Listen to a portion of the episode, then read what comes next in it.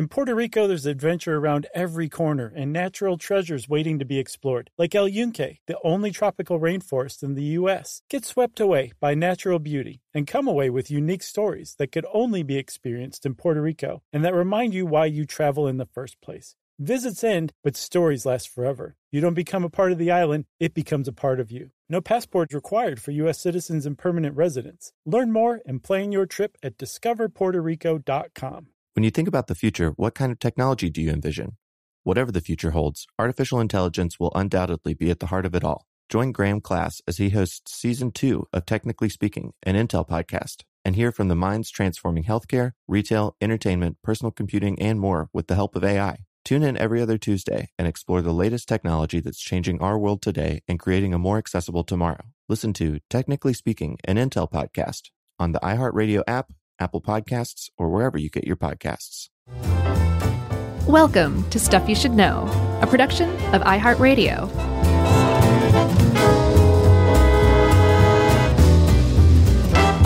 Hey, and welcome to the podcast. I'm Josh Clark. There's Charles W. Chuck Bryant. Dave Coustan's in here with us. Uh, I just heard him laugh and snicker to himself, which is always a heartwarming sound. And, I think it's because uh, you mispronounced his name. No, no, I, I said it right. Kooston. I thought it was Coustin. no, that's what you want it to sound like when you're French. No, this is Kooston. Oh, okay. Like Houston. Exactly, but with a C instead of an H. Houston means that I'm one day closer to you. No? What?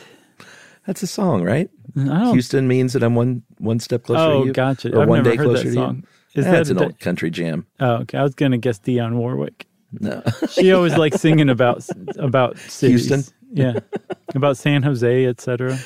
oh, okay. That was a Bacharach, Burt Bacharach song, um, and she popularized it because she did it so well. Do you know the way to San Jose? Oh, okay. I didn't know she sang that. Mm, oh yeah, I guess she popularized it with everyone but you. I got that was sarcastic. No, that was that was a pretty straightforward direction. Sarcastic would have been like, um, Oh, I'm sure you didn't know that. yeah, I guess that would be sarcastic. It wouldn't have made much sense, but yes.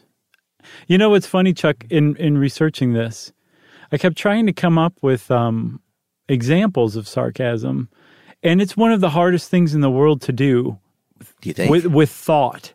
Sarcasm is like almost always off the cuff or, Oh, or right. in, not very well thought out. It's which which um, I think is one reason why you know most people agree that somebody who is employing sarcasm, even when they're not very good at it, is the funniest person in the world right then.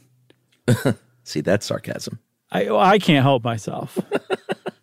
Yeah, this researching sarcasm really makes you take a long, hard look in the mirror, doesn't it? it really does, and at people who are big fans of Deadpool.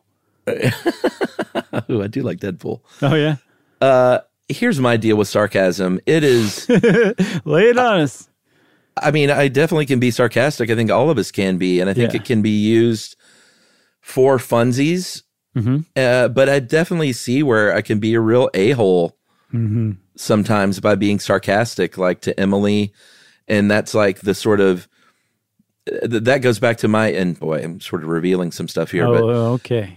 that this it falls under the umbrella of of my communication issues mm-hmm. instead of being like straightforward with something mm-hmm. maybe being sarcastic but or passive aggressive and me and, and sarcasm all kind of go hand in hand i think Yeah, so you've hit upon something that I think is not really necessarily obvious to just anybody when they are confronted with sarcasm. is that i'm a big jerk is that so, no? Sarcasm is a, a way to hide.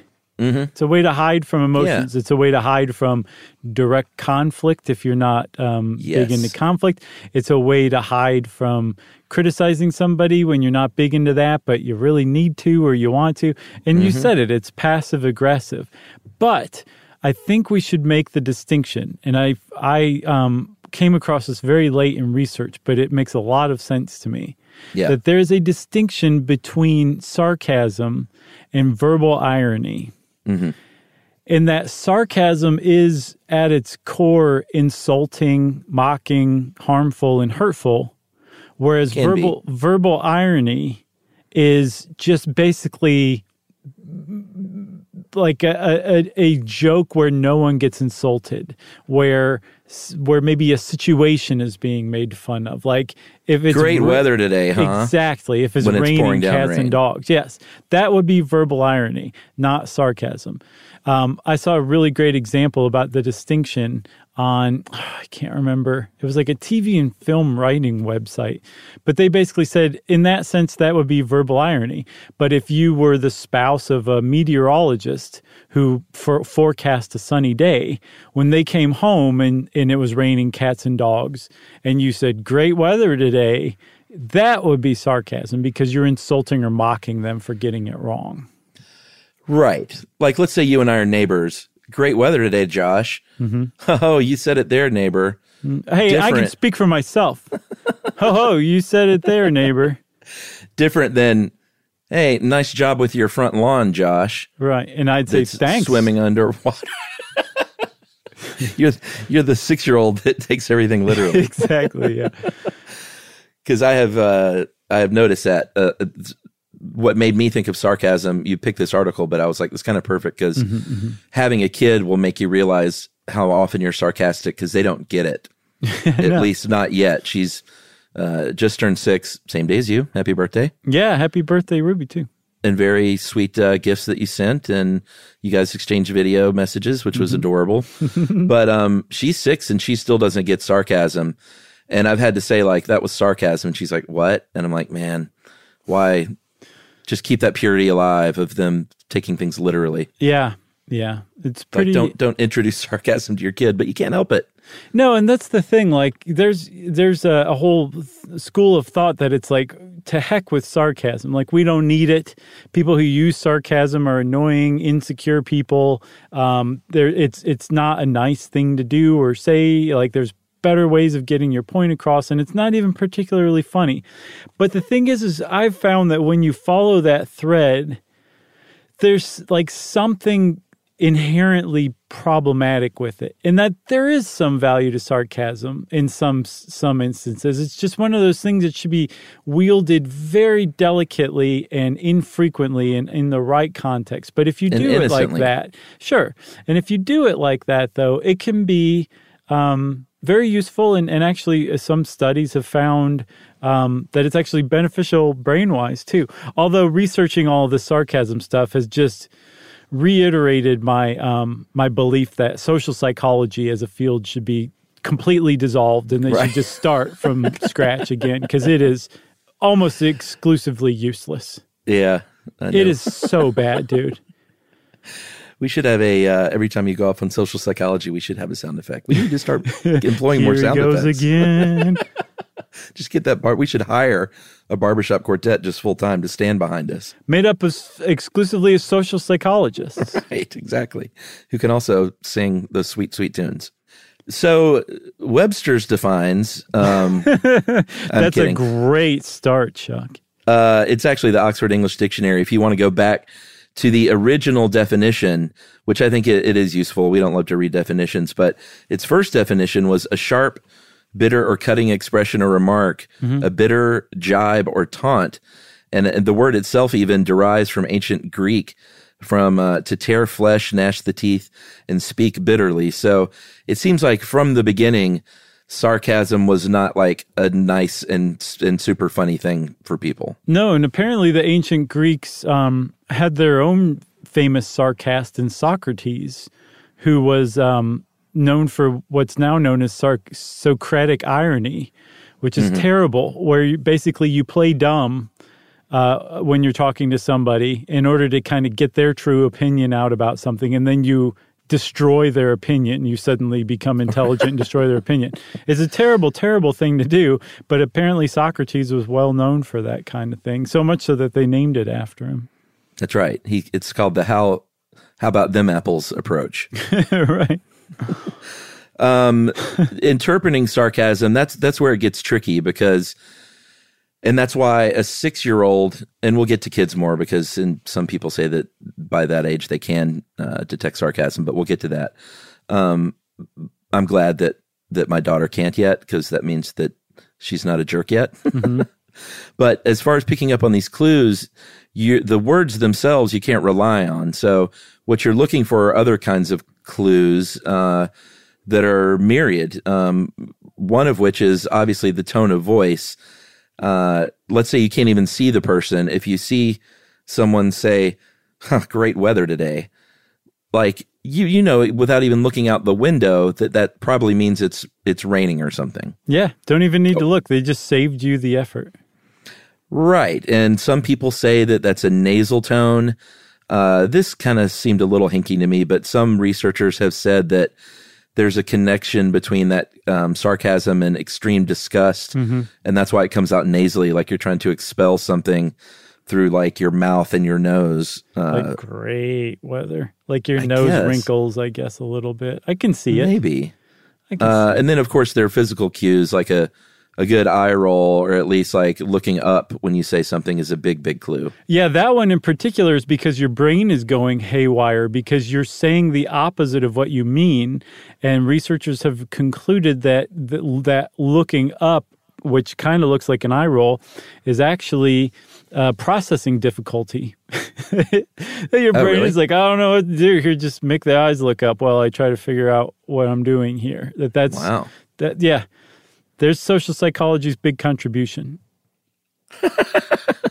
um, as far as the intonation, uh, there's some researchers that have called that inverse pitch obtrusion, which mm-hmm. uh, great weather is.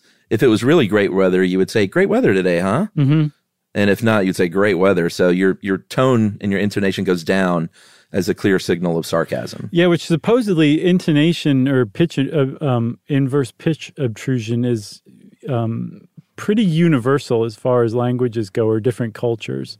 And yeah, because other cultures are sarcastic. It's yeah. not just American. No, and there's a big there's a big uh, debate online about whether it's a universal, whether sarcasm is universal, and some people are saying like, yes, it's everywhere. Like even if a culture has a taboo against it, which some could, although I couldn't find which ones.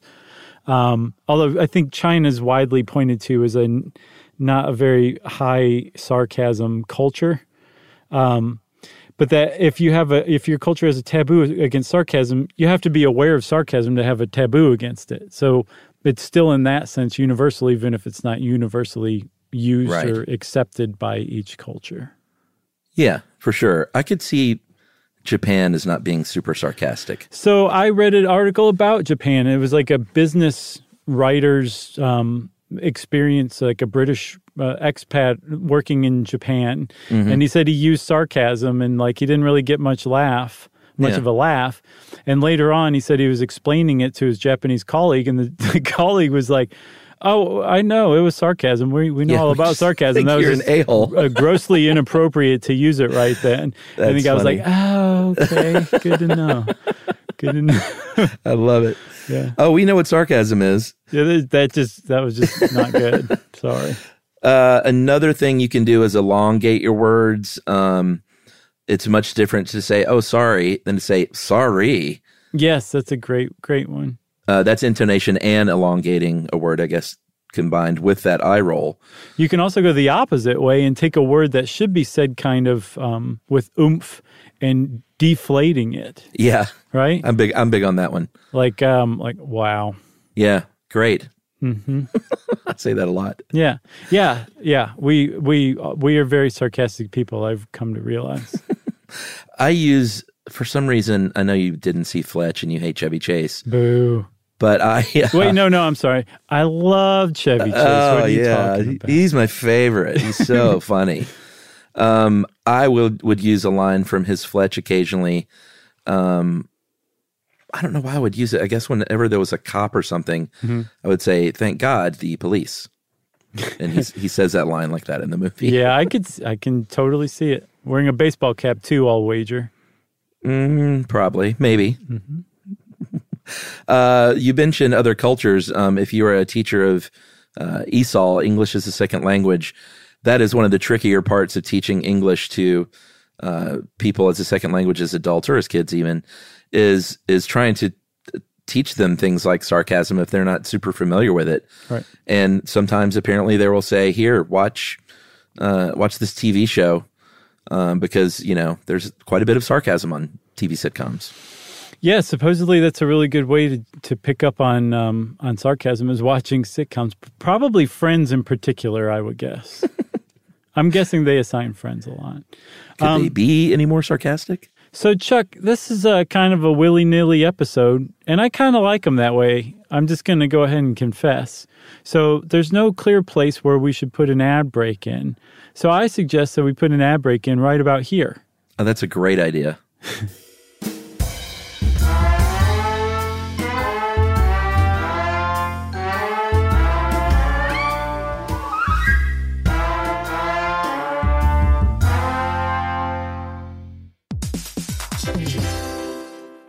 right, game off. Let's pause here to talk more about Monopoly Go. Because in Monopoly Go, you can team up with your friends for timed tournaments where you work together to build up each other's boards. It's very nice.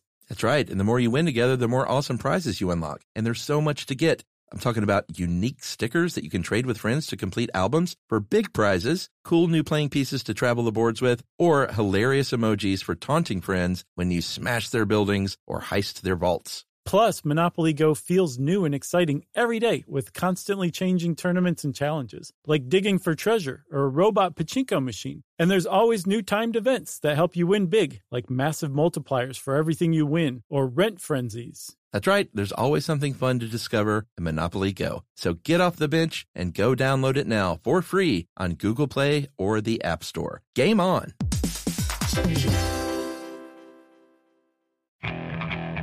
Okay, picture this. It's Friday afternoon when a thought hits you. I can waste another weekend doing the same old whatever, or I can conquer it. I can hop into my all new Hyundai Santa Fe and hit the road. Any road. The steeper, the better. Because my all new Santa Fe is available with HTRAC, all wheel drive, so I can hit the trail without a worry in the world. Heck, with three rows and best in class rear cargo space, I can pack the whole family in with all our gear. We've got available dual wireless charging for our phones, so we'll never lose touch with civilization, and we won't lose touch with the primordial power of Mother Earth. So, which is it? Waste the weekend or do something a little more epic? And conquer it in the all new Hyundai Santa Fe. Visit HyundaiUSA.com or call 562 for more details. Hyundai. There's joy in every journey. Stuxnet. Who? Stuxnet. Say it one more time. Stuxnet. I don't know what that you is. know it's Stuxnet. Is that in this? Stuxnet. Stuxnet. It's a great name. You gotta quit Whoever, saying Stuxnet. That's the name of it. I know. It's a great name. All right. Stuxnet with an with an X. You know, I have to say, when I was researching this, Chuck, I was wondering if we were gonna just do the weird thing and, and not Do be it. sarcastic. Oh, no. I just think that that was there was never going to happen, was it? No. I, I think it's it it was clear from the beginning to me that we were gonna throw our own little brand of sarcasm in. Can't help it, Chuck. I can't tell if you're being straight now or not. I can't either, Chuck. so we are talking about kids um, and whether or not they understand sarcasm, and there's been um, some research on this kind of thing, um, and of course, it's come up with contradictory findings. One thing I saw was that kids, you, you kept mentioning six year olds not really getting sarcasm. That's about when they start to pick it up, uh, somewhere around age six. That's when they start grade school. I wonder if Okay. that has anything to do with it. Maybe so, but but from what I saw, they might recognize it as sarcasm. They just don't understand it as a, a way to employ humor, and that Right. that comes at about age ten, which happens to coincide when kids become obnoxious. Uh, yeah, and then it's all. Then you reap what you sow as a parent Yeah, because you're like, I taught you this Yeah. method, and uh, now it's being used used against me. yeah, like a weapon. Uh, there was a study in France of French speaking kids in 2005 that showed uh, kids the age of five understood sarcasm when they uh, when the sarcastic speaker was using intonation, um, where it took to be over seven to be able to tell by context. And context is when like I think the the example they use in the article was uh, if you're like having a longer conversation about uh, a family member being a bad gift giver, and, and then at the very end you say, "But I love my sweater that they got me," Right. and maybe see, like I said, it even sort of regular, but contextually, it would still be sarcastic. I don't know. Like even in that example, I just found it confusing to tell you. Well, I guess it could be. I was a little too. I sold it too well. It sounded yeah, it sounded really genuinely earnest. Right. That's the slip, that's the slippery slope of sarcasm. So um, one of the other, uh, in addition to kids not necessarily getting sarcasm, uh, people with dementia or Alzheimer's um, or brain lesions have been found to not necessarily um, get sarcasm. And if you stop picking up on sar- sarcasm all of a sudden, uh, that's a really good indicator that you might need to go get an MRI toot sweet. Yeah, for sure. Uh, and not just that, there are all kinds of neurodiversities that people can have that make them not able to pick up on sarcasm.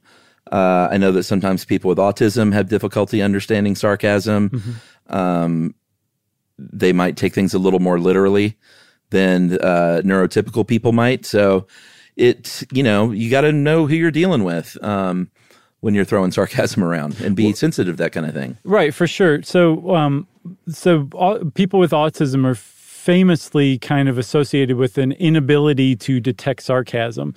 And from what I've seen, that's not really the best way to put it. That they that many people with autism can detect uh, detect sarcasm, use sarcasm. Um, some find it funny, others can recognize it but don't necessarily find it funny. Um, but there's different. Com- I don't know if they're competing or not, but there's different theories as to why that's the case.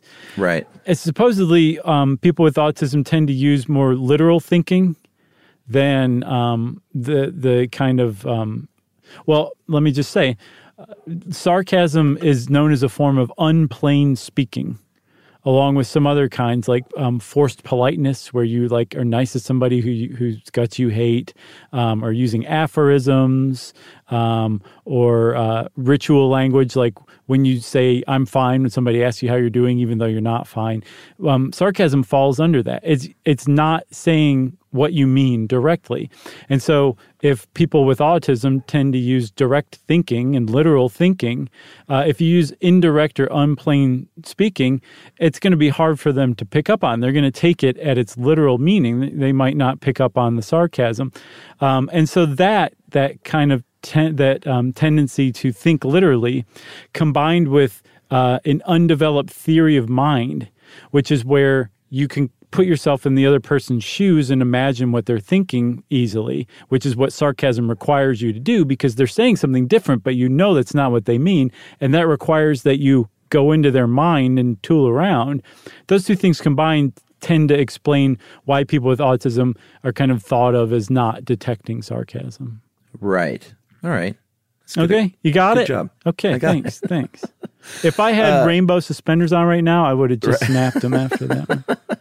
I actually had those when I was a kid. I wanted those for a long time. Yeah, I mean, I, it was the whole Mork and Mindy thing. I even had the buttons on them, and uh, I, I wore the khaki pants. I did my best to be Mork for Mork. Yeah, so Mork's suspenders are obviously primo, but there's an overlooked vest, a puffy vest that he wears in the credits mm-hmm. when they're on the football field that I would yeah. say even top the rainbow suspenders. Yeah. I would love to get my hands on that vest. Yeah, looking back, I was I was trying to be Mork from Mork, but I was Dork from Dork.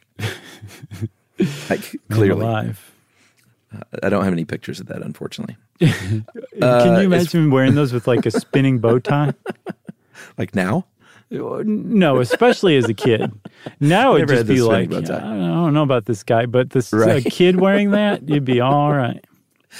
Uh, if you're talking about the brain, there was a study in 2005 that um, and, and this kind of stuff is always, I feel like we just have to say it, even though people are like, okay, those are the three parts of the brain. That means right. nothing to me. That's it. But the three parts, the language cortex in the left hemisphere, the frontal lobes, and the right hemisphere, and the right, uh, the right ventromedial prefrontal cortex, mm-hmm. uh, you're going to hear the comment, and your language cortex kicks in and understands the literal meaning. Mm-hmm. Uh, great weather, right? then the frontal lobe and the right hemisphere have the context it's raining and then that right ventromedial prefrontal cortex puts the two together and it goes sarcasm dummy right and the laugh region goes bananas yeah the laugh region it's sometimes it can be funny but it's you got to really be good at it So, um, Chuck, I was talking about how sarcasm qualifies as unplain speaking. That's like the general umbrella that it falls under, right? Yes. Um, and that the fact that it is unplain speaking, where you can get a message across just as easily, directly, saying the weather sucks today. What is the point then of using sarcasm, of saying great weather today rather than this weather sucks today? Um, there and so linguists, researchers, um, you know, speech scientists, talkie doctors, all these people together have have come up with this idea that there must be some additional thing that's going on there clearly that there is something gained by using sarcasm over using the direct message that gets the same point across because sarcasm's got a little extra mustard on it. And they've tried to get to the bottom of exactly what that mustard is. And I'm sorry to use mustard. I know you don't like it very much. Yeah. And by the way, my dog might actually be barking some in this episode. There's just nothing I can do. I think that makes it folksy. we usually try and edit that out, but we'll just see. Hmm. Um, there are, are, a couple of ideas on why people do it um, like when it's a purposeful thing and not just like, oh, I'm trying to be funny or whatever.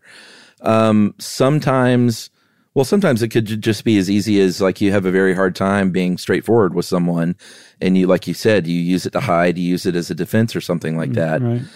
Um, cloaking something in a positive term. Oh, you did a really great job with that episode, Josh. um, that's sarcastic criticism, whereas you can do the exact opposite uh, if you and I were out, um, I mean, the example they use in the article is fishing, and I'm not catching any fish, and uh-huh. you're just like catching tons of fish. Right. I'm like, oh boy, you're really, you really suck at that fishing thing. Right. That is a sarcastic compliment. Mm-hmm. And this is all wrapped up under what's called the tinge theory of sarcasm, which is you're you're trying to mute either your criticism or your praise of somebody by throwing by slapping that mustard on it. Yeah, by tinging it with irony, hence the name, yeah. right? There's also like a related one that really just kind of looks at the um, the criticism part. Um, it's called politeness theory, and it basically just says that we use sarcasm to criticize because it makes the the criticism more palatable. And so you right. put that together, and that is one interpretation of what sarcasm is there for. It's meant to boost it's meant to mute either the compliment or the the praise or the criticism. But then there's another one that's that basically says the exact opposite. That sarcasm is meant to be like more biting. That it's meant to to mm-hmm. really make the like mustard spicy and put it right into your eye. Yeah, I mean, here's the thing. I, I think. I mean, I get the value somewhat of using sarcasm rather than God, if you're just straightforward about everything, it's like it's sort of boorish. Like if, if let's say you're you're with a friend who you're hanging out and your friend is always talking over you and you don't get a chance to get a word in edgewise and you made a little sarcastic dig mm-hmm. in front of people like like oh no i'm sure they're going to let me speak any minute now right. that person would go all right i, I see what you're saying like it it may, it may be a little bit of an a-hole sarcastic comment but what if someone was always just like pulling you aside and being like, uh, you just never let me speak? And it would just really like, I think there are times to be straightforward about like that, but if you're like that all the time, right, it's like, right. God, no one's going to want to be around you either. Yeah, or or even if you didn't pull them aside at the table, if you were like, oh you know, God. Chuck, I'm sorry, but it's my turn to speak. you, you're not letting me speak, so I'm going to speak now.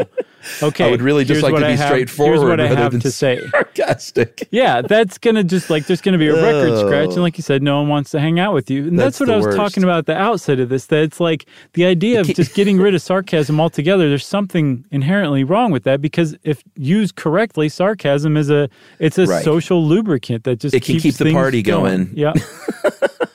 totally. Because at least everyone gets a laugh. It might be at their expense a little. They get the message and you don't like stop the fun of the party by uh, make t- having a real serious talk about interrupting people. right. And then starting your point. That's right. Yeah. And then everyone wants to hear what you've got to say. right.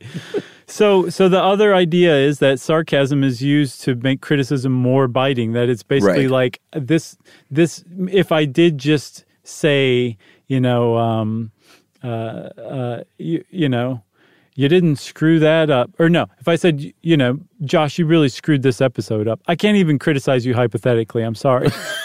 if, if, you said to me, oh, okay. Josh, you really screwed this episode up, uh-huh. um, I would be like, oh, well, go sit on it, Chuck.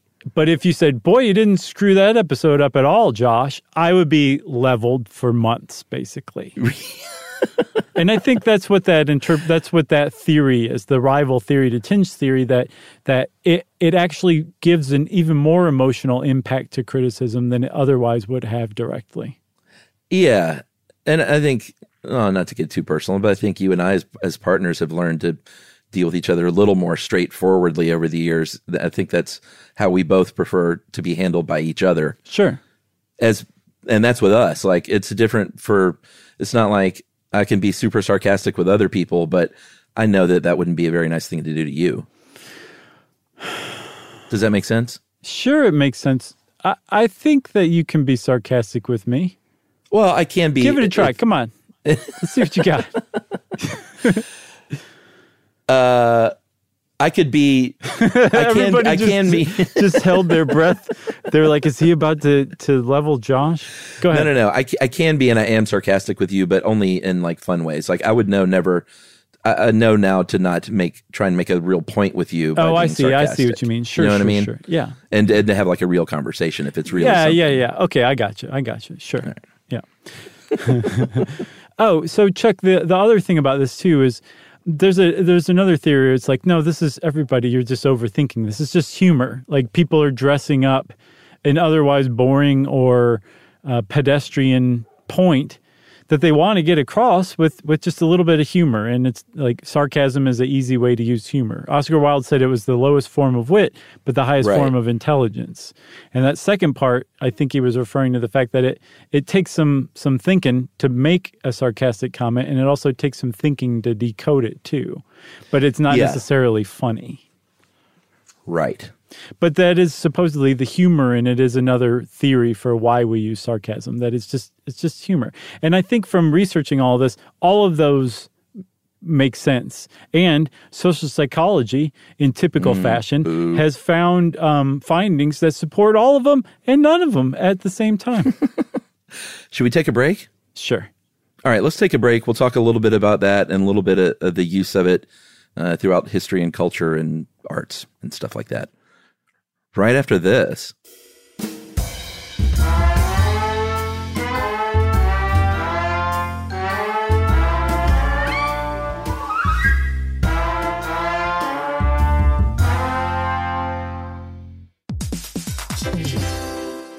All right, game off. Let's pause here to talk more about Monopoly Go. Because in Monopoly Go, you can team up with your friends for timed tournaments where you work together to build up each other's boards. It's very nice. That's right. And the more you win together, the more awesome prizes you unlock. And there's so much to get. I'm talking about unique stickers that you can trade with friends to complete albums for big prizes, cool new playing pieces to travel the boards with, or hilarious emojis for taunting friends when you smash their buildings or heist their vaults. Plus, Monopoly Go feels new and exciting every day with constantly changing tournaments and challenges, like digging for treasure or a robot pachinko machine. And there's always new timed events that help you win big, like massive multipliers for everything you win or rent frenzies. That's right, there's always something fun to discover in Monopoly Go. So get off the bench and go download it now for free on Google Play or the App Store. Game on!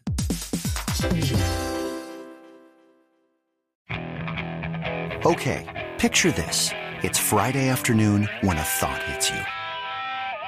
I can waste another weekend doing the same old whatever, or I can conquer it. I can hop into my all new Hyundai Santa Fe and hit the road. Any road. The steeper, the better. Because my all new Santa Fe is available with HTRAC, all wheel drive, so I can hit the trail without a worry in the world.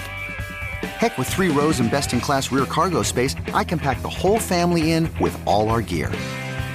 We've got available dual wireless charging for our phones, so we'll never lose touch with civilization, and we won't lose touch with the primordial power of Mother Earth. So, which is it?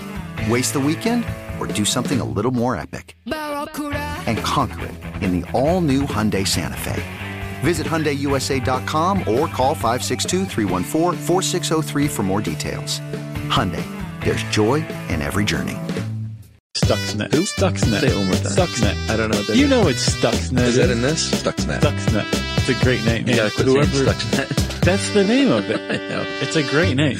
All right. Stuxnet with an with an X. All right. If you want to talk uh, literature, you can't get any more sarcastic at times than Mark Twain. Um, Shakespeare was pretty sarcastic at times. Uh, Chaucer was fairly sarcastic at times. They used an example in this article of the Bible that I didn't read as sarcasm. I thought it was a bit of a stretch myself. We'll go ahead and read it. This is from Ecclesiastes 11:9. Rejoice, young man, during your childhood, and let your heart be pleasant during the days of young manhood, and follow the impulses of your heart and the desires of your eyes. Yet know that God will bring you to judgment for all these things. I that feels more just sort of like a one-two joke than sarcasm. I guess so. Yeah. Yeah. I think they were like, there's got to be something in here, and that's the best they could come up with. Maybe like we got to find some sarcasm in the Bible, guys. Right. Get to work. Right. Um, but the the thing is, is with that, like that kind of reveals like the one of the problems with sarcasm is that when it's just written, especially when it's written a couple thousand years ago, Yeah. it's really difficult to discern sarcasm. You have to use whatever cues you can get because you've had a lot of the normal cues stripped, like all those facial expressions, the intonation, um, all of that Yeah. stuff is, is gone, and now it's just the printed word. So basically, what you have is context. Um, and for that reason, and because we are entering, I, I guess we've already entered this digital age where like the written word is basically how we convey thoughts now. Sarcasm's really taken a beating lately because um, study after study keeps finding that uh, people grossly over ex- overestimate how clearly their sarcasm is coming through in like texts and tweets and emails and stuff like that and that it actually isn't being understood as sarcasm on the other end even though the person who's sending the email or text thinks their sarcasm is clear as a bell Yeah, I just don't try to be sarcastic in emails, especially for work. I think it's just a good rule. yeah It's like don't even try because it's not going to come through. And like you said, you probably think it does. It's not obvious to other people. If you're texting with friends and stuff, you can you can do things like overspell things, like say "great" or you know say insert the the eye roll emoji or even say sarcasm in parentheses or something like that. the one i've And- seen is the backslash s Yeah, I mean that's definitely a thing. slash s no Yeah. backslash which one is it it's one of the slashes It's a, a backslash followed by an S. okay So backslash S. Um, because, you know, for the first, I don't know, I remember for, for, for the first few years of like social media and texting and stuff like that, there was a lot of talk about like, how do we indicate sarcasm? Mm-hmm. And, uh, and the emojis kind of help solve that problem, but you can't do that in emails. No. Like professional emails, you're not going to send an emoji, eye roll emoji. no Don't do it. okay You might as well put three exclamation points at the end of that's great. Are we not doing that either? this is why I don't email anybody. I don't know what I'm doing. But You're when I do great email them, it's at like 10 o'clock on a Saturday night. Uh, one of the the cons of sarcasm, um, you know, it's like you said, you can use it and employ it in certain certain circumstances, but there are people who just think it is a hostile act. And it is a way to say something and also let yourself off the hook for saying that thing at the same time. Right.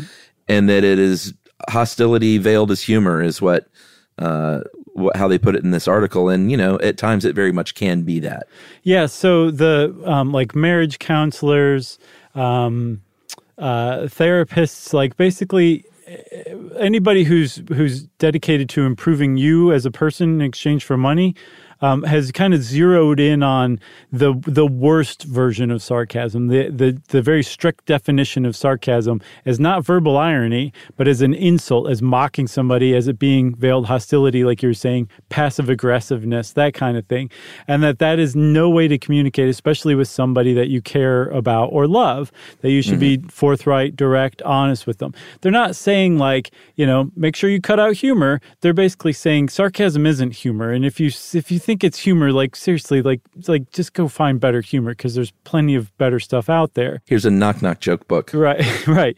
And they so they're they're basically saying like kind of just cut that out of your interpersonal relationships, at least again with people you care about, because it probably does mask passive aggressiveness and it's not doing anything but harming your your relationship. And in fact, John Gottman, um, who is a very uh, renowned uh, couples therapist, he and his wife are together, um, says that um, sarcasm is is one of the indicators of contempt Yeah. along with eye rolling, along with like raising a lip, like kind of in disgust while you're talking. That that if you put bad. these together, that you you are signaling that you have contempt for your significant other, and that Mm-hmm. contempt is one of the he calls them um, the four horsemen of um, of a marriage. That it's a it's a really good predictor of divorce when couples speak to each other with contempt, and Mm-hmm. one of those ways that they'll speak to each other with contempt is through sarcasm. Yeah, and it's just not a pleasant like it's one thing to be sarcastic here and there, but I- have a friend whose father, uh stepfather rather, is the most sarcastic, eye rolly person I've ever met in my life to an alarming degree. And it's just so like it's such a turn off to be around this dude. You're like, I don't want to have sex at all when I'm around him. certainly not with him. Uh, yeah, he just and and you can tell like his marriage has suffered, and there's he, he can't be straight, Man. and it's just a oh, it's just a chore to be around this guy. I hope he listens to this and is like, who's he Nah, he talking doesn't about? He's talking about me and No. he changes his life. no, he would never listen to this. He wouldn't give me the satisfaction. So, wow, that guy, huh? yeah, he's that guy. So that there's this is not to say that there's like no nothing good about sarcasm. There there's a this one group of social psychologists who made names for themselves by basically saying, "No, no, we figured out that if you take a test of creativity immediately after engaging in a sarcastic exchange, you're going to score higher on that test of creativity than you would had you not been involved in a sarcastic exchange immediately beforehand. And that has been turned into in the popular press as sarcasm boosts creativity across the board. Yeah, I guess the idea that it it challenge you challenges you to think in a different way because it's not straightforward mm-hmm. m- may have a little mm-hmm.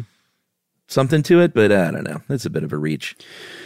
There's other things. Uh, it provides social bonding, like you and your friends Yeah. um, being sarcastic about stuff, especially if you're being sarcastic about like a shared target. Yeah, like your teacher. Sure, that's a great example.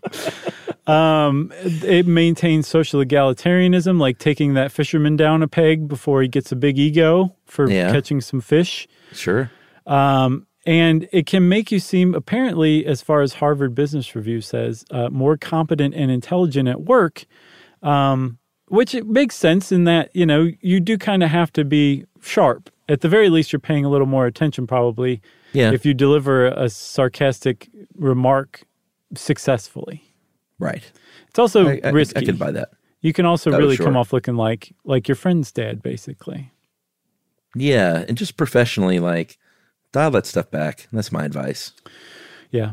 So the one thing I saw was uh, I, I came across a K State, I think it's Kansas State newspaper from like 2011, maybe, where they were talking about how sarcasm just totally pervades our society. And um, they gave an example of how primed we are for sarcasm that when we encounter earnestness, like we we might be uh-huh. confused at first in some situations. Right. And the the writer gave this great example of Michael Richards' apology after he went on that racial Oh, yeah, yeah. tirade at the uh-huh. Laugh Factory, and then like a couple days later went on Letterman, and the audience did not get some of the audience who hadn't heard about this i guess did not get that this was like a real apology and part of it was his presentation that it seemed like he was doing a bit kind of and the audience was kind that. of tittering and jerry seinfeld who was like in the studio with letterman had to turn to the audience and be like stop laughing it's not funny and like tell them like he wasn't that this wasn't sarcasm that this was for real Yeah. and like if you go back and watch it, if you're a fan of, of laughing at things that make you deeply uncomfortable, like you will love that bit. It was, I remember it at the time. I think it had a lot to do with the fact that it was Kramer and it was hard to just take him seriously. Right. That's exactly what it was. Yeah.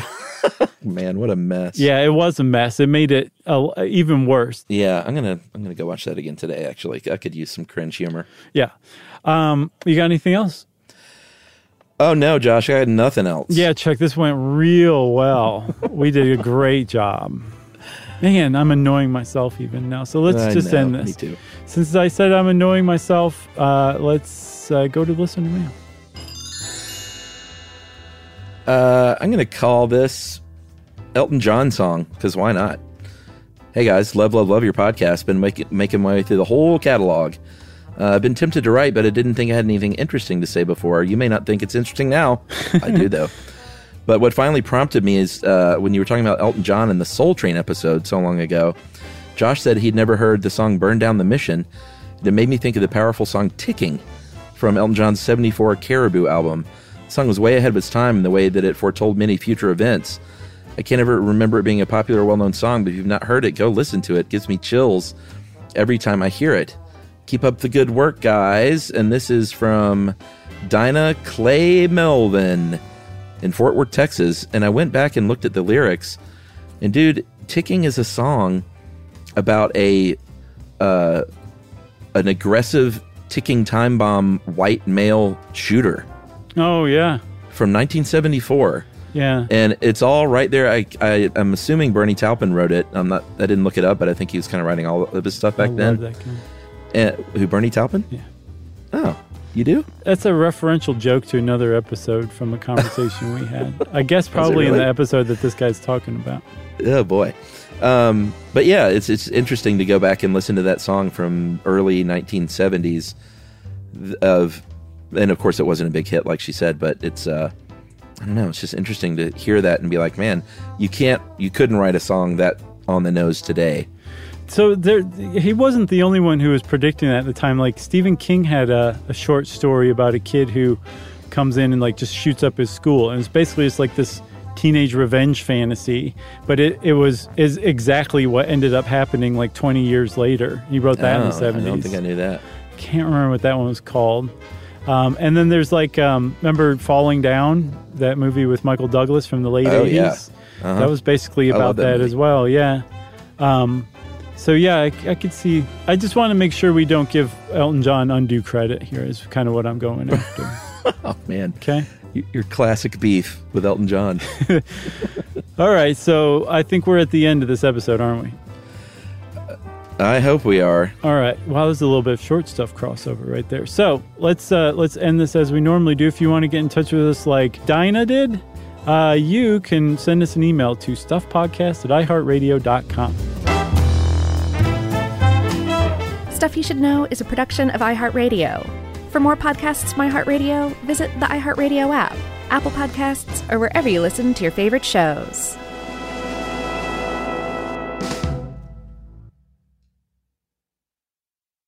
Hey, if you haven't heard of Visible, well, now you have. They're the wireless carrier that's making wireless visible. It's in the name. Switch to Visible, the wireless company that makes wireless visible. Get a one line plan with unlimited 5G data powered by Verizon as low as $25 a month every month, taxes and fees included. Use promo code STUFF20 to receive $20 off your first month for listening to this podcast. Switch now at visible.com. For data management practices and additional terms, visit visible.com. The visible monthly rate is $25 per month. Life in our modern age comes at you pretty fast, which makes our time away especially valuable. When I take time to relax, I like to get far from my everyday life, immerse myself in natural beauty, and have unique experiences. But you don't have to leave the US to experience tropical rainforests and islands filled with adventure, warm culture, and national treasures. Visit Puerto Rico, an island with a vibrant spirit that will sweep you away. Because when you visit, you don't become part of the island, it becomes part of you. In Puerto Rico, you can forget where you came from and embrace where you are. Puerto Rico, where visits end but stories last forever. No passport required for U.S. citizens and permanent residents. Learn more and plan your trip at discoverpuertorico.com.